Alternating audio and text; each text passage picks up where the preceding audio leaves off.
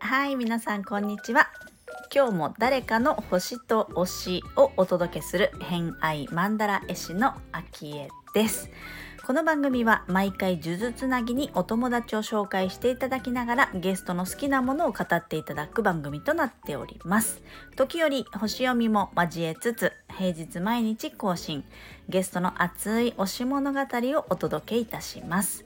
今日のゲストは昨日に引き続きクリエイティブディレクターであり地球防衛軍のさやかさん来ていただいております、まあ、今回のお話、まあ、前回はですね、まあ、養蜂ミツバチハチミツうーんのお話をねいろいろしていただいたんですけれどもそこから今回は、えー神話のお話まあこうね、昔から受け継がれているものあとはその神話の中に隠されているもの真実みたいなもののお話をしていただいておりますちょっとね面白いのでぜひ聞いていただきたいんですが偏愛にまつわるホロスコープご紹介いたします月星座が魚座金星星座が天秤座をお持ちのさやかさんです星読みが好きな人はこの星座も背景にお聞きくださると楽しめるかもしれませんちなみに、えー、と私のインスタグラムの方ではその、えー月星座と金星星座の星座に関する勝意をいろいろと、えー投稿してますので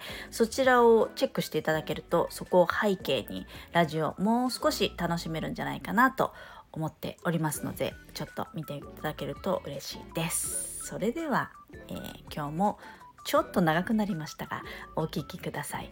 どうぞ。でも私がなぜこんなにもミツバチに惹かれるのかっていうことだったりとか、うん、なんかそこも気になるじゃないですか。気になる。そうなんかその歴なんかなぜかこの文化に惹かれるみたいなのって、うんうんうん、やっぱりなんか理由があると思ってうんで私は星をめっちゃ調べて え自分のねネイタルを調べてってことですか自分でいたりはいはい。で、えっと、私ディオニソスっていううんうん。神様がすごい好きなんですよ。はい。ちょっと変わってるんですけど。ディオニソスね。ディオニソス、そう。はいでそのあのワインの神様っていうふうに言われてるんだけどうん。最後あのーどっちかっていうとこう土着的なというかあのアジア的な神様というかうん。が最後に、えー、とギリシャ神話の10なんかオリンプス12神の中に最後に入った神様だったと思うんだけどうん。適当だからあれだけどうん。 その辺は。それで、そのディオニソスの、私はお父さんが結構好きだったから、うん。そのディオニソスのお父さんがシレノスっていう神様で、うん。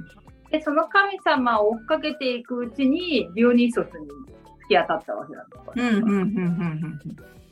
で、そのシレノスっていうおあのお父さんがなぜ好きかって申し上げますと、はい。ミダス王っていう、あの王様の耳はロバの耳って、うん。あの話あるじゃないですか、お話。うん。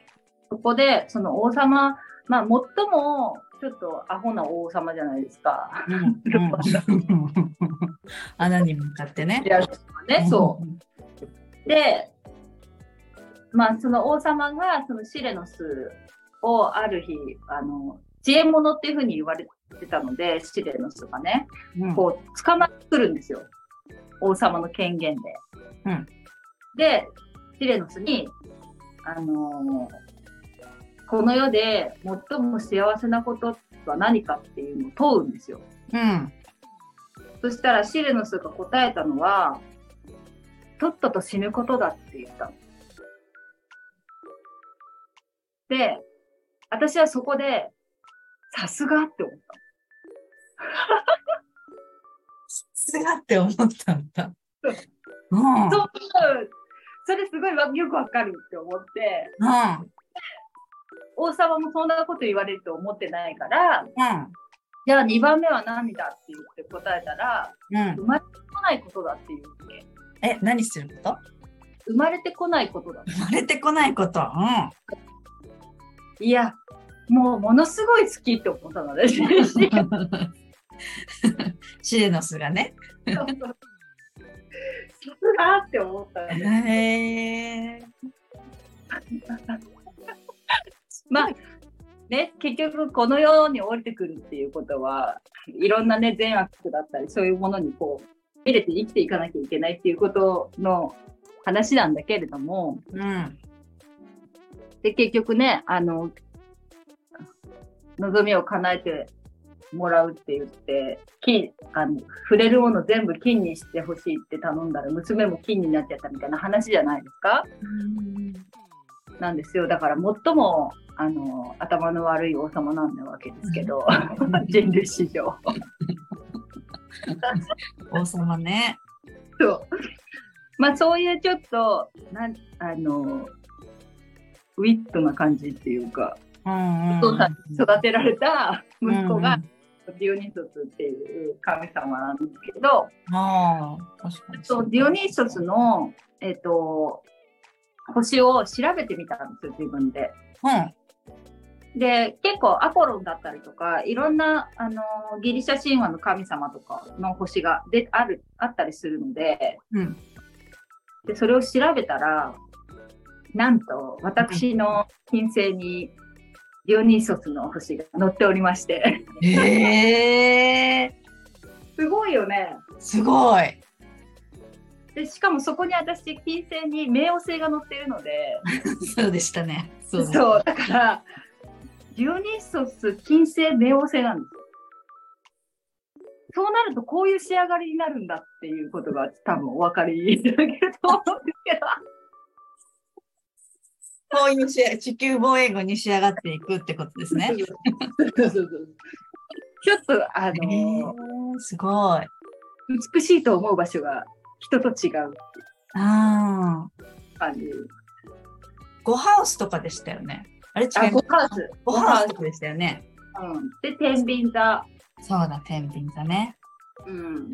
へえ、すごい。そう、そういうのを知知った時のこのゾワゾワ感っていうか、いや、もう、ね半端ないですよ。うーんいやだからか、みたいなのもね、出てきます料ね理で好きなわけよと思って。でもたアポロンとか一応なんか調べてみたけど全然引っかからない、でへえ。やっぱりねと思ってあ私そこには全然引っかからないと思ってたからいや結構面白いなと思って皆さんもぜひやってみてください。皆さんなかなかなかなかでもどうしても気になるねなんかそういうのそう神様とかねうんそううんうんうんうん行ったらいつもこの神様祀られてるとかねありますようんね。うんそうそうそうそう。な何なんかかわかんないけど、これここに行っちゃうみたいなのとかも多分あって、で、なんかそのデュ、ディオニソスの話もそうだし、その金星の話もそうだし、なんかこう紐解いていくと、やっぱり自分が好きな、あの、神様とかにちゃんと通ずるようになってるからうん、うんうんうんうんすごいなーって。うん。あの好きなもののハマってる話の中には神話のつまみ読みっていうのもそうそうそう書い て書いてきておりましたけれども。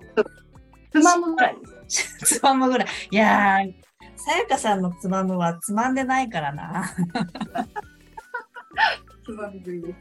でもやっぱり神話も、あ と、うんあの西洋の神話もあれば、日本の神話もあると 思うんう。どどっちも好きです。どっちも好きですね。神話と言われるものがね。うん。うなんか、私自身が、多分まあそういう性格だっていうところもあると思うんですけど、太陽、太私太陽がサソリ座でうん。天皇星と合してるんです。うんうんうんうんで、しかもサソリ座の25度という極まった場所で合してるので、うん。おなんかこう、サビアンシンゴルは X 線なんですよ。ーへえ。X 線なんだ。サソリにしすべてをレントゲンのように見透かすみたいまさにじゃないですか。だからそれを皆さん感じるんですね。きっとねそう。だって。だけど、アセンダントが双子座だから、うん、思ったより軽やかだったみたいな。そうなんですよね。そこですよね。そうすごい、あの、おしゃべりもしますしね。そうです、そうです。うんおっしゃる通りそうだからなんかその日本の神話の中で蜂が出てくる場面とうん、例えば西洋の、えー、と神話で出てくる蜂の場面っていうのを探したりするんですけど、結構出てきますよね。でもそうね、メエジプトの頃からってなったら、やっぱりいろんなとこで歴史的にも出てきそうですよね。お神話そうなんですこの間あの、あの、なんだっけ、ニトリ美術館って小樽にあるんですけど、そこステンドグラスの美術館があって、うそこ結構蜂がいっぱい出てきましたよ。んへえ見るたびに、あ、さやかさんと思って。 マステ買って、あ、さやかさんってなってた。 確かに結構出てくるかも、キキーとなって。なんかあの、蜂もそうだし、なんか、さやかさんっていうとスカラベのイメージも。あスカラベも好きです、ね、好きですよね。そのイメージもすごいある。虫が好きなので基本あ、虫が好きなのもう何でも好きですかいやあの愉快な虫が好き愉快な虫。いや、だって、例えば、まあ、動物とか植物とかより虫の生態というか、その形うん。の精密さってすごくないですか、うん。うん。節々ね。節々とか、あの、ムカデのああいう、あの動きだったりとか、ちょっとこう想像を絶するというか、人間からするうんうんうんうんうん。確かに。想像はできない。自分で動こうとは思えと。な。ないんかもうどうにもならない。ならない。ならない。動きは確かにそうかも。動物はイメージがしやすくできそうそだけど。う。虫ってなんかちょっと面白いなって思ってて。へえ。ね、今、なんか虫って嫌がられてるけれども、うん。でも、土の中を耕すのは虫の役割だしね、うん植物だったりとかね、果物を作るのも、ある意味では虫が媒介者となっていてくれるからできるわけで、うんすごい要なわけじゃないですかうんう。んうんそしてまだち土の中のことって人間ってほとんど知らないって言われてるから、うん。へえ。なんかそんな神秘的なところあると思って。ああ。こんなにね、発展しているのに。まいだる知けらないれどもまだわからないっていうその神秘というか。あと発酵とかもね、やっぱりその虫の力っていうか微生物の力なわけだけど、うんうんうんうんうん。なんかそういうことだったりとか、うんミツバチの話だったりとかっていうのって、なんかどこか共通してるものがなんか見えるような気がして。うーん。そう。で、私は星は、星は好きなんですけど、うんでも多分一番好きだなと思ってるのは、星と植物と、まあ、人間とかっていうものが全て繋がってるっていうところを見るのが好きなんですよねうんうんうん。なんかこう、占いとして、何年後こうなるっていう話よりも、なんかこう、脈々と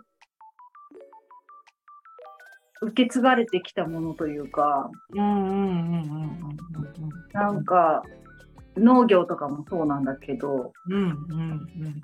傷つきが泣き始めた頃にこの種をまくとかわかんないんだけど、なんかそういうちょっとしたなんかあーっていうか、その、星だったりとか、ね、月だったりとか、そういう感覚みたいなものが、なんか多分一番好きで。うん。よくあの月のサイクルでね、種まいて、するみたいなところとかも、うんですもんね。なんかそう、そこの神秘って、植物がそれだけ影響を受けてるってことは人間も受けてないことはないよねっていうう、んなんか結構当たり前のことが当たり前に分からなくなっちゃってるじゃないですか、うんで、なんかそこをもう一回掘り下げるあーちょっと ね、鈍くなってきますよね、やっぱね。そううんそうなん結構こう敏感っていうか、その鋭さは、鋭い感じはありますかそういうものを感じる。あの、そういうものを調べたり勉強したりするのも多分お好きだと思うんですけど、うんそれを察知する能力というか、そういうのはやっぱり人よりも敏感だなって感じはありますかあー好きだから多分敏感に感じ取る場所もあるとは思うんですけどでも多分そもそも人間はそういうふうに出来上がってるんじゃないかなって思ってる、ほ本来はね。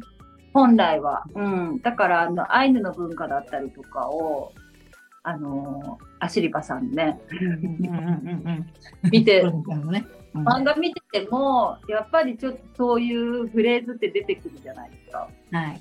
この植物が咲いてる頃に例えばこのさ鮭がやってくるとかっていうなんかその大地とその自然との関わり合い方みたいなのもね結構描写されてたりすると思うんだけどうんうんなんかそういうことほん本来は全部そういうことなんじゃないかなってやっぱり感じるから、やっぱり北海道だったら北海道のねそういう仕組みっていうかねあるだろうし、沖縄だったら沖縄の仕組みがあって全てがうん全く一緒ってこともない、うん、とは思うんだけどなんかそれぐらい精密に動いてるって思うとなんかすごいってあなんか感ー動しちゃわかる、感動しちゃう。うん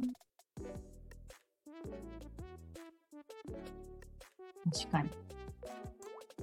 そういうとこが好きで、うんまあ、読むだけです。 あ、なるほどみたいな。ああ。いろいろなんか本も読みますもんね。そうですね。本も好きですね。つながる瞬間とかもたまりませんか、もうたまらない。ね気づいちゃう瞬間がありますよ気づねい。た瞬間とか、そうそう。でも、それが、やっぱりなんか感動、感動するってそういうことかなと思ったり。あーあー私が感動する場所って多分そういうところな気がする。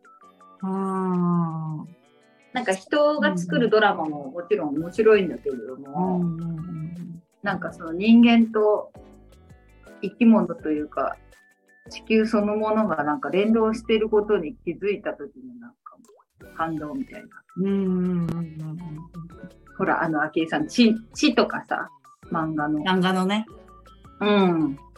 あれも感動でしたね。いや、あれもだからやっぱり、もう、美しいっていう、どうしてもこう、美しいって思う何かっていうものに惹かれているわけじゃないですか。そうですね。突き動かされてしまう。あ、そうそうそうそうそう。どうしても。どうしてうも、ん。なんかそういうのにちょっと燃えます。ああ。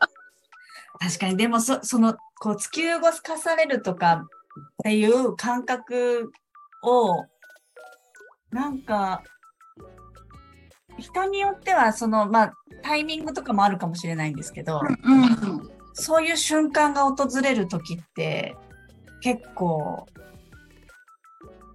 稀ですよね。稀です。でもそう、うん、そう、でもなんかそういう時ってそうせざるを得ない感じになるんですようんどうしようもなく、みたいな。どうしようもない。うんうん頭で考えてもしょうがないかなって、うん諦めるぐらいの感覚というか、出会ってしまったみたいな。出会ってしまったっていう感じ。いや、それは、あの、地の中にはありましたよね。ありますよね。ですよね。私めっちゃ感動した、あれ。そう。なんか、なんだちょうね、あの、感動シーンというか。うんなんかやっぱりその、あの、さ確か北海道にあのセブさんがいらっしゃった時に、多う分ん2巻とか4巻ぐらいかまだ全然始まってちょっとしたぐらいだったんですね違う。うんうん。で序盤の一番最初の1巻ぐらいでそれこそこう、えっと昔のその天動説のお話が当たり前だった時代にう。こうん地動説をという考え方を守り抜くというかそれをこううん未来の人たちにつなげてきてくれたその人たちがい,、いるから私たちが今こうやって星に触れることができるんだねみたいなうん。ことの感動を確か話してた記憶があるんですけどいや、ほんと、あれは私の感動、いや感動。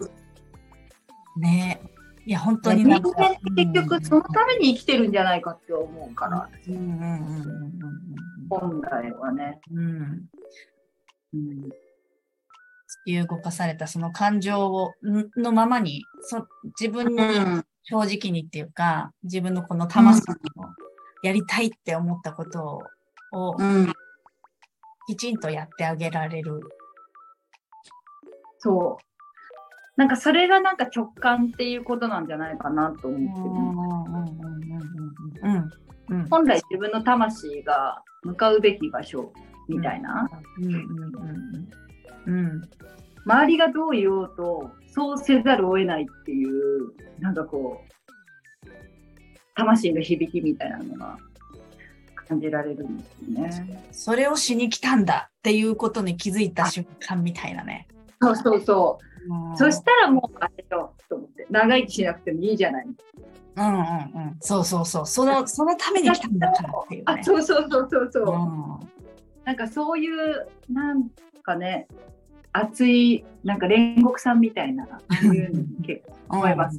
うんうんうんうん 使命感をしっかりと自分の中にね、そう持っそうてそう、落とし込んでっていうか。やるべきこと、自分のなすべきことだけにうん。届最終的には届けばいいっていう、かっこいいですね。かっこいいんですよ。で、結局それをみんながそれぞれにやっていったら、結局多分一つのコロニーになってるっていう感覚なんですよ。私うんのうんうんうん立ち見てって思うのが。うんうんなんか、あの、働き蜂って、女王に命令されてやってるわけじゃないんですよね。うん働き蜂は働き蜂として、全うすることを、良しとして生まれてきてるから、うん誰かに支配された状態じゃないんですよ。働きたいんですね。そう、自分のするべきことをするっていう。うんうんそれが彼らにとって生存するための水集めと花粉集めだったりってことなんだと思うんですけど。あの、働きば、私、なんか記憶が違うかもしれないんですけど、働き蜂って、あの、子孫残さないですかあの、性別がないえっ、とね、働き蜂はね、メスなんです。あ、メスなんだ。あそあ、うメス。うん女王蜂がメス、働き蜂もメス、うん。うん。で、オスっていう風に蜂はおりまして、うん。で女王蜂が生まれてくるのは16日って生まれてくるんですよ。うん種が。うあの、卵からね。うん。で、えっと働き蜂は22、3ぐらいなんですけど、うん。でオス蜂が24から26っていうふうに言われてるんですよ。うん。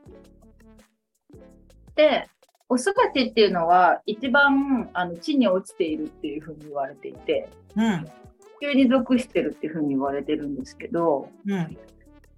働き蜂っていうのは太陽と地球の間に生まれてるっていうふうに言われていて、うん。で、女王蜂は太陽に属してるっていうふうに言う、あの、まあ、シュタイナーでは言われてるんですけど、うん。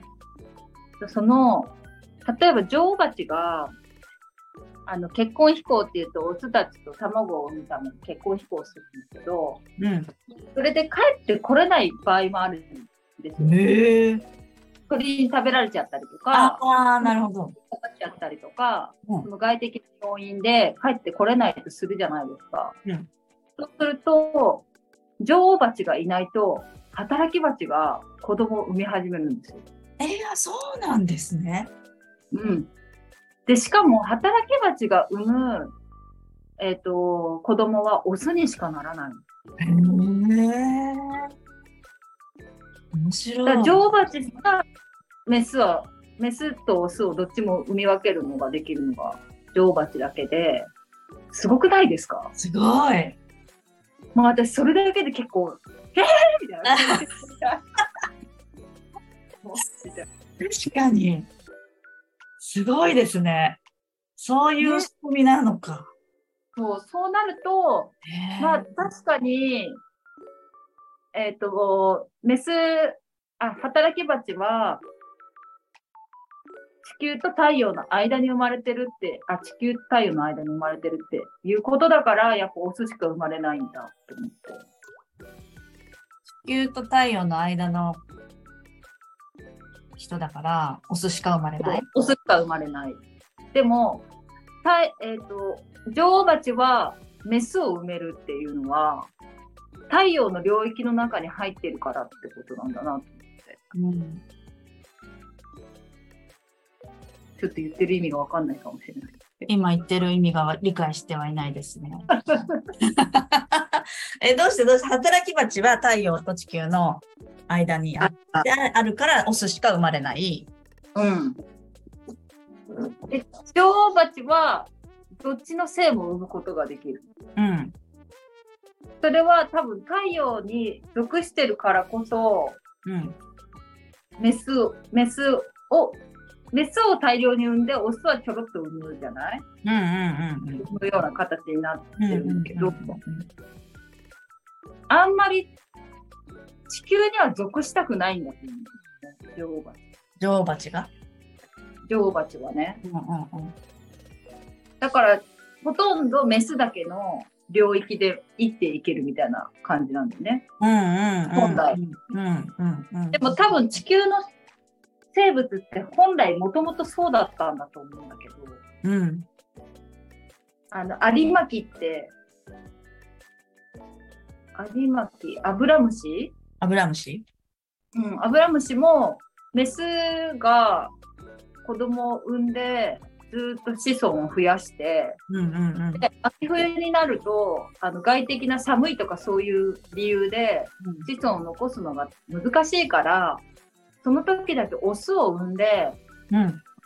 でオスと交尾することによって違う、えっとエネルギーを入れるというかうんうんうん。 DNA を強化して、で、また春になったらオスはいらないみたいな感じになるの。 あでもその多、分うんうんうん。生命ってそういうもんだったのかなってちょっと思っちゃうというか。確かになんか倫理がどうとかっていう話ではないけど。ゃなくてね、そういうことじゃゃないけど、どう考えてもまあ確かにね、あの、メスがいないとそう。っていオスうは生まれないわけで。の断りというかね、システムがそうまずありますもんね。そう。で、いつもカッパさんが言うんです、私に。うん、うん。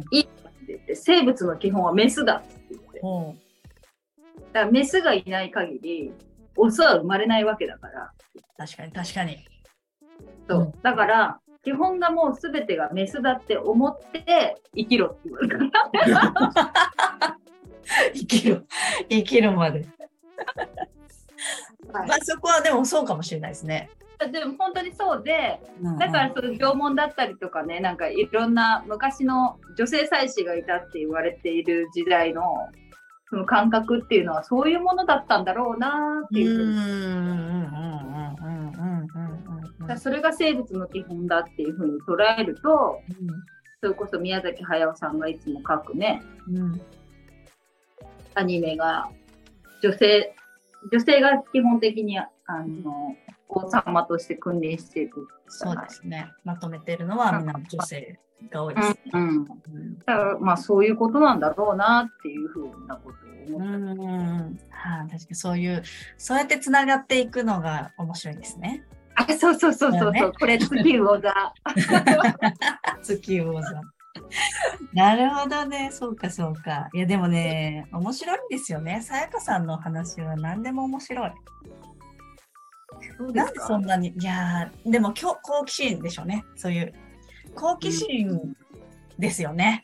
さやかさん。あそううんそうなの。だからなんかそんな知識をどうにかして覚えようっていう気は全然なくて、うんうん私。うんうんそれよりもなんかちょっとその中になんか潜んでるシステムみたいなものを、を見つけて、それと同じようなものを探すっていうのがうん好き。うんうんうんうんうんうんうんうんうんうん。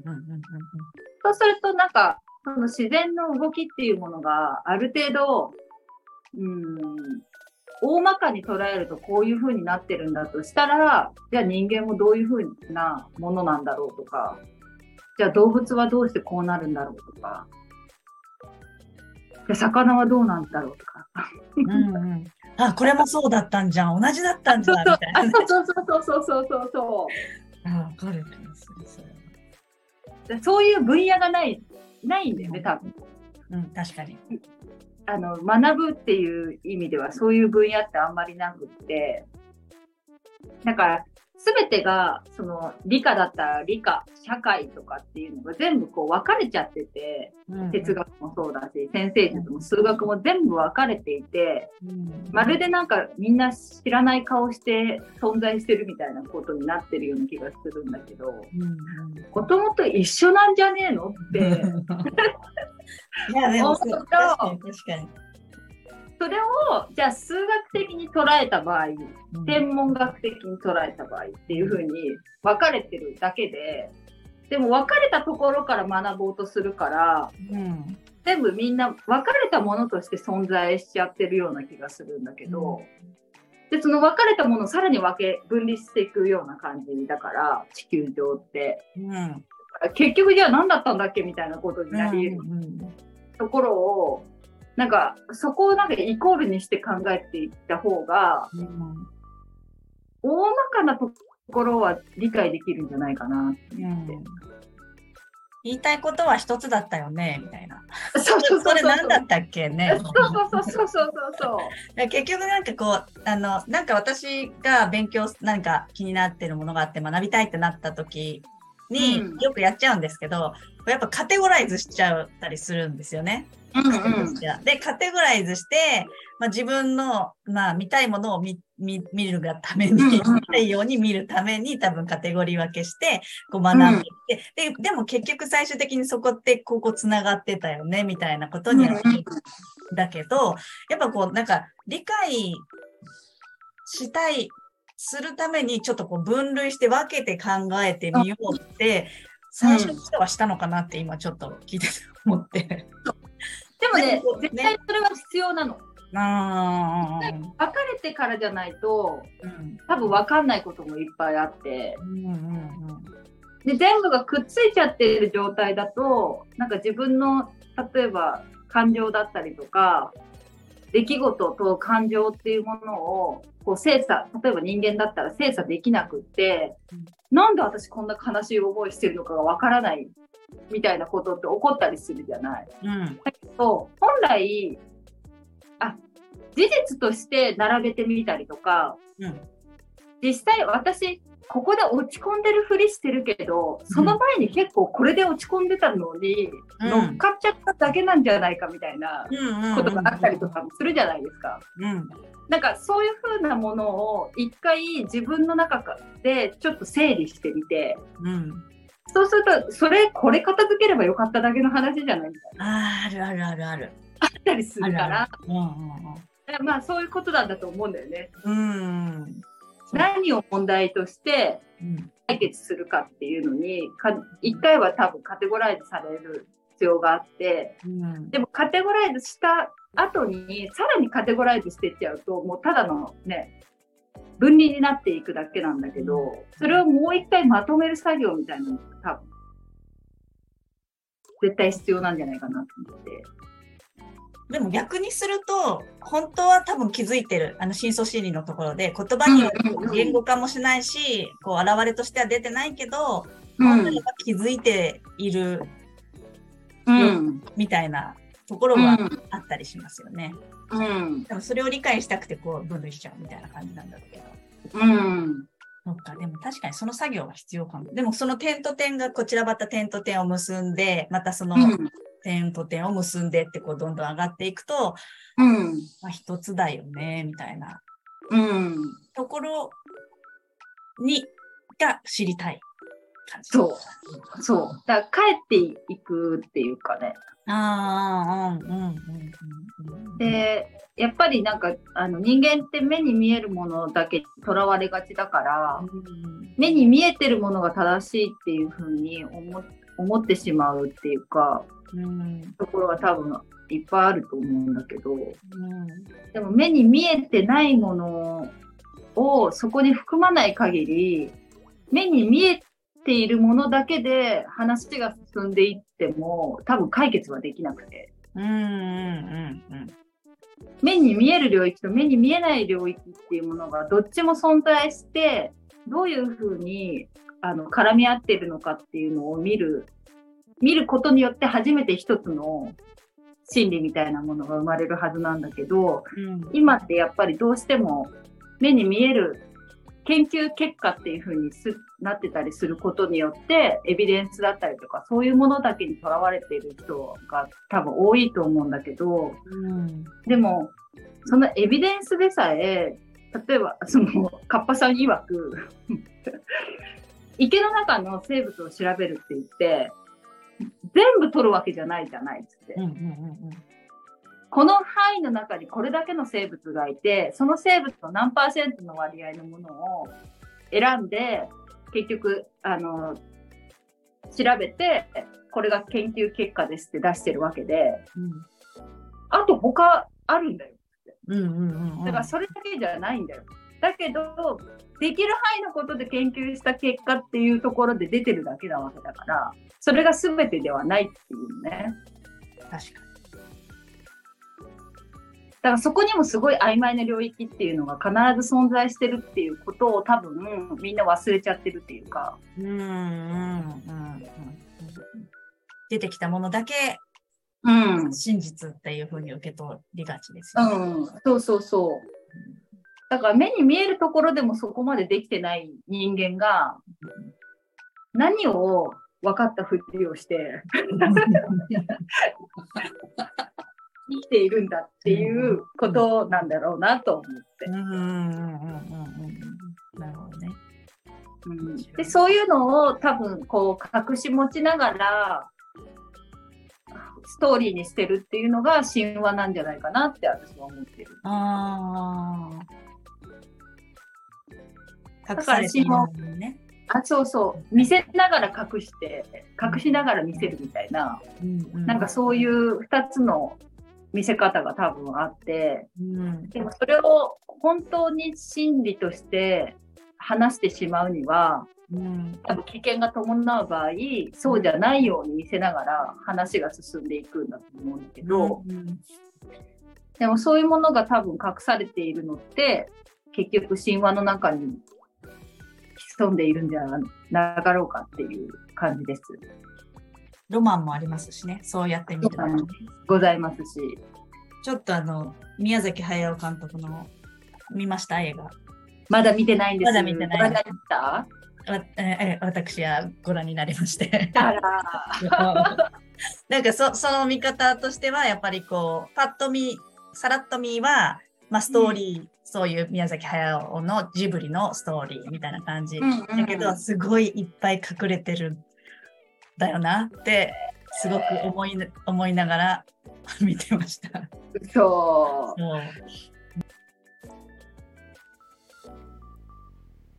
はいということで今回の「偏愛マンダラジオ」いかがだったでしょうか、まあ、最後はね宮崎駿監督の今ね公開されている映画のお話の途中で切れましたけれども次回ちょっと続きのお話から入っていきたいと思います。